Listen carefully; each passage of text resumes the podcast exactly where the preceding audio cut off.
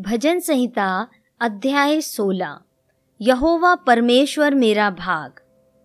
हे ईश्वर, मेरी रक्षा कर, क्योंकि मैं तेरा ही शरणागत हूँ। मैंने परमेश्वर से कहा, तू ही मेरा प्रभु है। तेरे सिवा मेरी भलाई कहीं नहीं।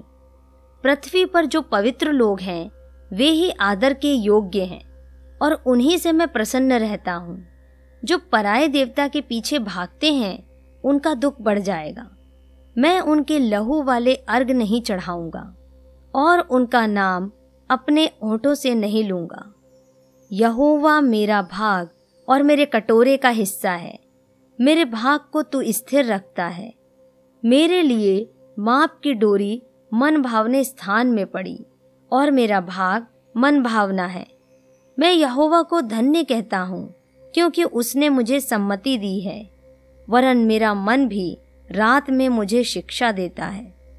मैंने यहोवा को निरंतर अपने सन्मुख रखा है, इसलिए कि वह मेरे दाहिने हाथ रहता है। मैं कभी न डगमगाऊँगा।